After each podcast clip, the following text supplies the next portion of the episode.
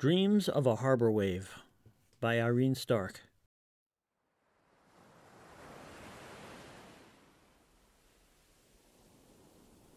I have this recurring nightmare. I'm at the beach, walking along it with my husband, Jason. We're collecting seashells. Somewhere in the distance, a young child is laughing and playing. In the perfect sapphire sky, a seagull flaps its wings and dives down into the sea. My husband stops to pick up a couple of clamshells and puts them over his bare chest. Hey, Chuck, look, I'm a mermaid, he always says. I laugh.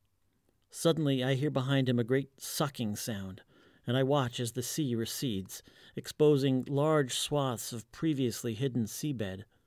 Hundreds of fish lay flopping uselessly, their mouths agape, gills flapping, trying desperately to breathe in water that is no longer there. From their open mouths, swarms of flies begin to buzz out, darkening the perfect sky. My husband drops his clamshells and looks at the fish. The fish have stopped moving. He is confused, and I can see that confusion on his face. I know what's coming. I always know what's coming next in this dream. A massive wall of water, stretching 200 feet into the air, swells on the horizon, and it only gets bigger as it gets closer. The wave sweeps across the beach, picking up the now dead fish and sweeping them in with the swarm of flies. Jason and I try to outrun the wall of water, but we too are swept up into it. I feel the water swallow my body up. And then I wake up in a cold sweat.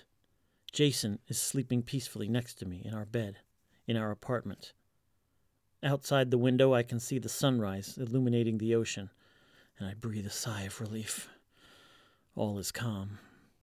My breath catches in my throat as I watch the water recede from the shore, and I find myself wondering was that just the tide going out?